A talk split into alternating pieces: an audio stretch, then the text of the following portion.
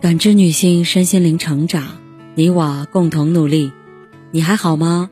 我是七诺，向您问好。联系我：小写 PK 四零零零六零六五六八或普康好女人。今天跟大家分享的内容是：最高级的修养是看谁都顺眼。人们常说，生活不是缺少美。而是缺少发现美的眼睛。当你无法欣赏到外界的美好时，你的生活就是一场灾难。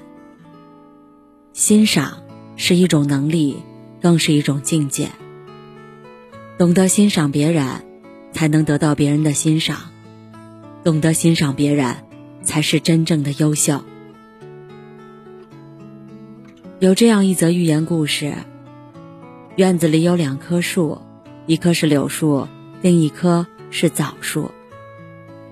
柳树婀娜多姿，很漂亮；枣树树干无形，很丑陋。柳树就嘲笑枣树：“你的样子真丑，看我多漂亮。”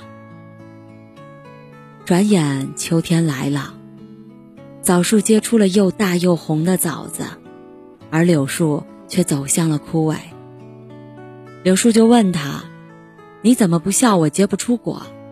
以前我总是看不惯你。”枣树听后对他说：“虽然你结不出果，但是你发芽快，绿的早，你有你的长处呀。”柳树听后羞愧极了。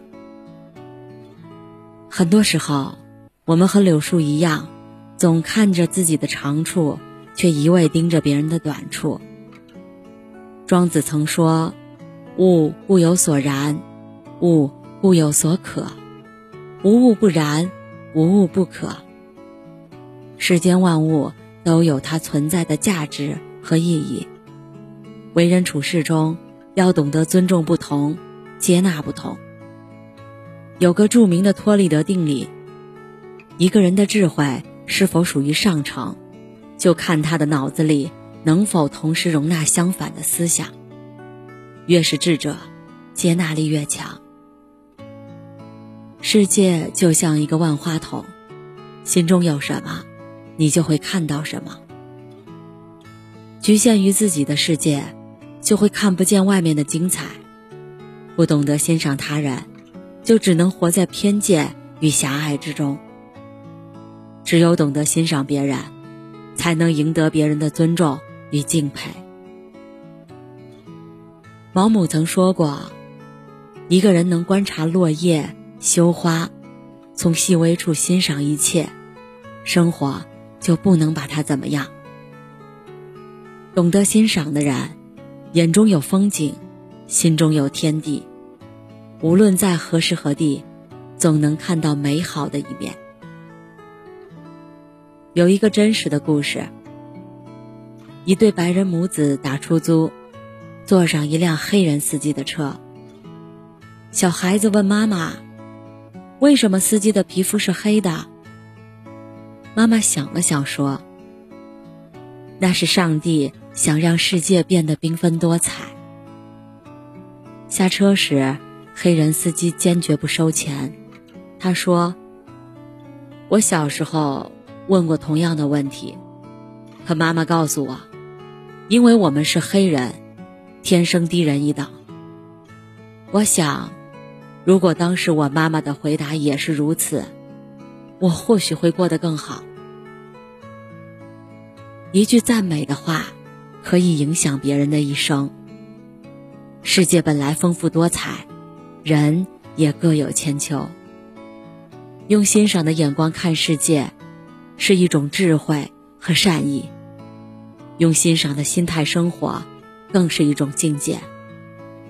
抛开偏执和狭隘，学会欣赏不同的人，发现不同的美，用温柔和善意拥抱世界，我们才会拥有整个世界。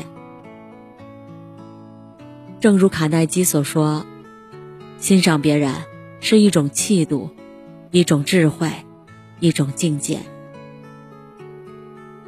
懂得欣赏的人，拥有包容的胸怀和非凡的睿智。他们能从沙砾中找到珍珠，能从绿叶中寻到鲜花，能看到他人的长处，更能看到生活中的诗意。古语云：“赠人玫瑰，手有余香。”你若付出美好，世界自会回馈你美好。当你用欣赏的眼光看待别人，也会迎来别人欣赏的眼光。